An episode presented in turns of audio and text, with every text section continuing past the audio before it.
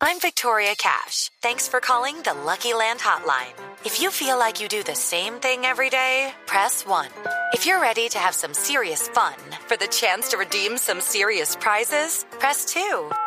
We heard you loud and clear. So go to LuckyLandSlots.com right now and play over 100 social casino-style games for free. Get lucky today at LuckyLandSlots.com. Available to players in the U.S., excluding Washington and Michigan. No purchase necessary. VGW Group. Void where prohibited by law. 18 plus. Terms and conditions apply. Don Juan Carlos Flores es exconcejal de la capital de la República, ya ha estado aquí en nuestro programa en Autos y Motos y quería invitarlo porque es una de las personas que más eh, se ha mostrado preocupada por el tema de la movilidad y, otros eh, temas importantes de la capital de la República. Juan Carlos, bienvenido y cómo analiza este hecho del pico y placa de los 365 días del año si usted tiene para pagar 4 millones 200 mil. Bienvenido. Sí. Eh, Nelson, mire un dato que me parece importante para comprender esta cosa. El primer lugar del mundo donde en el cual se planteó la idea de cobrar por circular fue Singapur a comienzos de los años 70. Cuando a la gente de Singapur le dijeron eso, se alborotó y le dijo al gobierno de esa ciudad-estado, no, pues un momentico, ¿cómo usted va a cobrar por, por poder sacar el carro, los peajes urbanos y, y en qué nos vamos a mover. El transporte público. Pensemos que es la situación que vivimos en Bogotá. No tenemos un buen transporte público. Entonces se llegó a un acuerdo. Eso es interesante porque esto es el lugar del mundo más democrático. Pero el gobierno eh, aceptó que debía darle un mejor transporte público a la ciudadanía. Y se puso un plazo para mejorar el transporte público y después eh, cobrar por, por circular. Hoy Singapur tiene un transporte público estupendo y el que tiene un carro pues tiene que pagar caro por circular porque pues es una ciudad y no hay no hay no hay no hay vía para tanto carro. El lío aquí en Bogotá es que van a cobrar por las mismas vías de siempre, las acuerdo. mismas vías de toda la vida. Y, si- y sin re- repavimentarlas, que es lo peor, con los mismos huecos de siempre.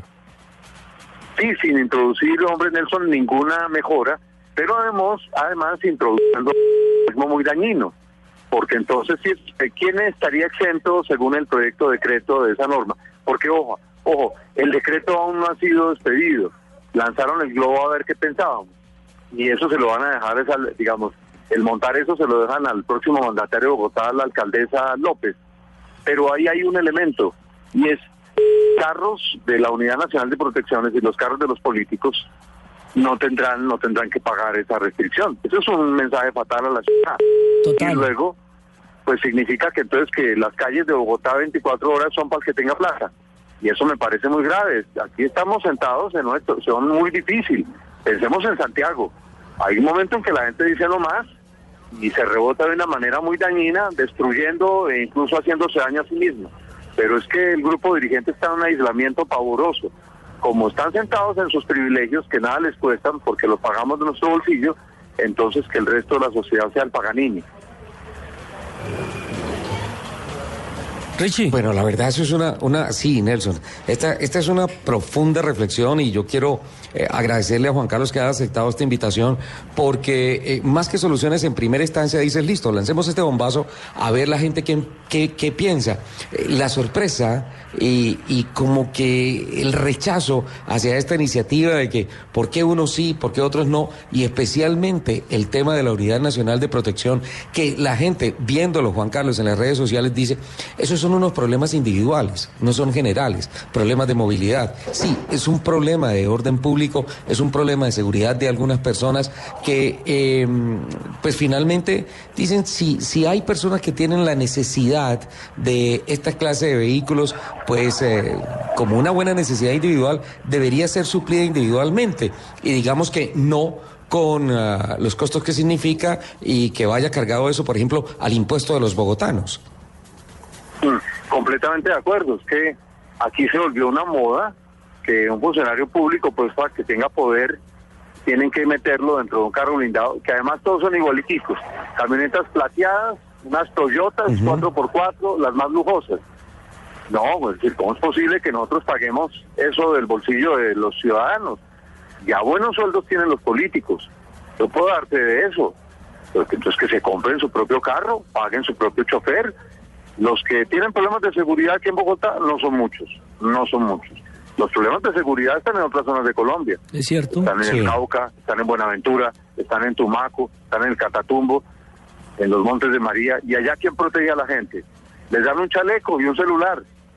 Y aquí una manada de zánganos van en unos carros pagados con los impuestos de los ciudadanos.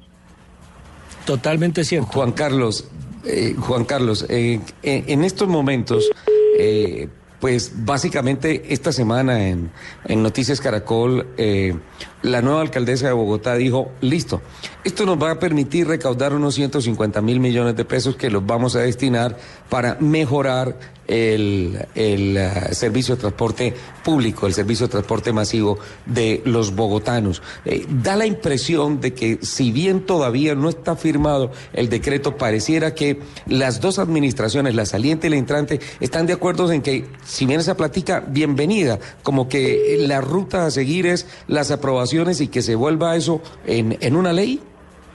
Mm, en un decreto distrital. Creo que estoy equivocado, porque el asunto de fondo es cómo se mejora el transporte público de manera sostenida. Y eso no se mejora Eso se mejora con un compromiso de los gobernantes de demostrar que hay que usar el transporte público. Peñalosa se echa unos discursazos a favor del Transmilenio, pero lo usa 24 horas del día. No, no, no, no, no. Él tiene el esquema de seguridad de la alcaldía, que vale un cojonal de plata.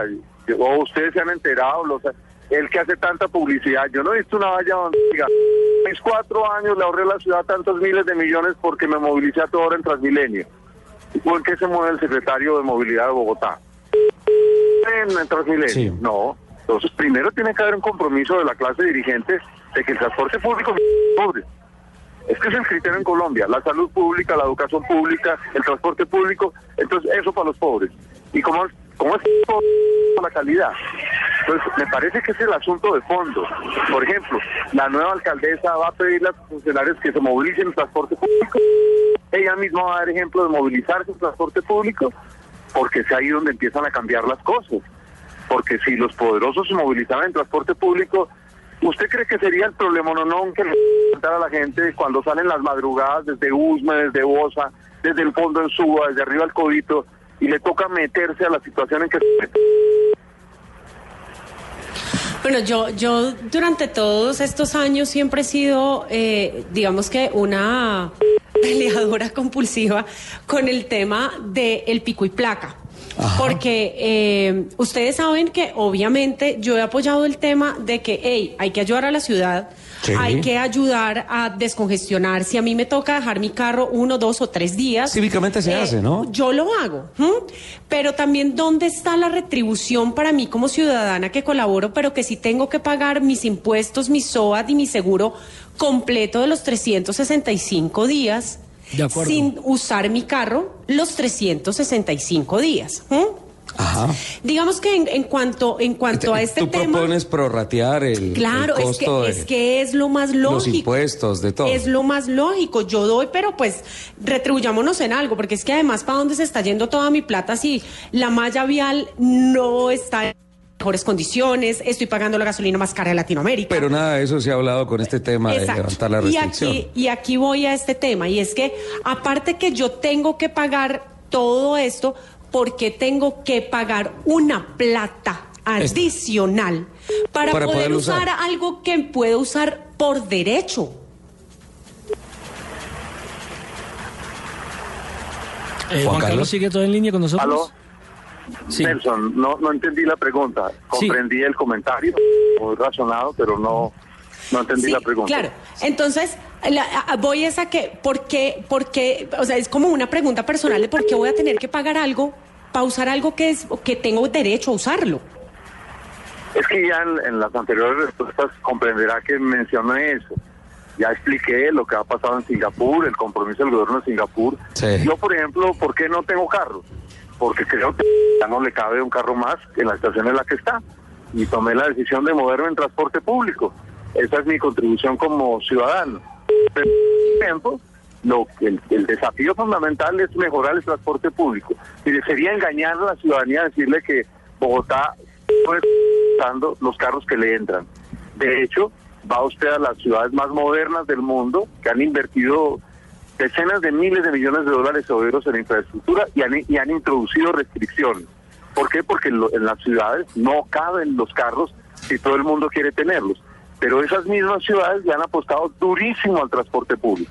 Londres está construyendo una nueva línea de metro, eh, París está extendiendo el metro a los suburbios. Es decir, ese es el desafío hoy en el mundo. Es decir, el, el, el, Sí. el carro tiene unas posibilidades limitadas dentro de la ciudad.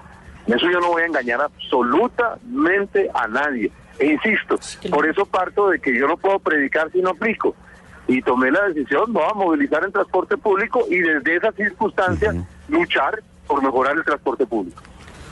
Claro, pero es que aquí nuestro Sufrir problema, nuestro público. problema es que no tenemos un transporte público totalmente eficiente para cubrir la demanda, pero nosotros ahora tenemos que pagar los platos rotos y dar más plata para contribuir a algo que se supone que es Pero esa es una- que es del distrito. Eso es una de las, de las reflexiones que genera esta bomba que se ha lanzado y que nos da mm, algo de tiempo para pensar y para tratar de, eh, en el caso que fuese necesario, generar alguna presión eh, cívica, obviamente, para ver cómo se podría enderezar todo este tema y cómo todos seguimos aportando al tema del transporte y la movilidad, eh, particularmente en Bogotá y obviamente y otros efectos que se empiezan a replicar en otras capitales importantes del país. Juan Carlos, muchísimas gracias. Eh, invitado siempre, esta es tu casa y, y especialmente para hablar del tema tan apasionante como es la movilidad.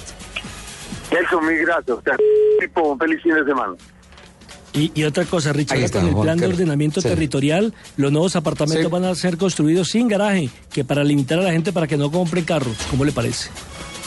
Sí, pero ese es un riesgo de los constructores. Eh, La gente dirá, yo compro con o sin, compro, gasto mi plata en un apartamento con parqueadero o uno sin parqueadero. Eso ya es un tema, digamos que más de gusto, más no de una política global de una ciudad. Vamos a unos compromisos y ya continuamos.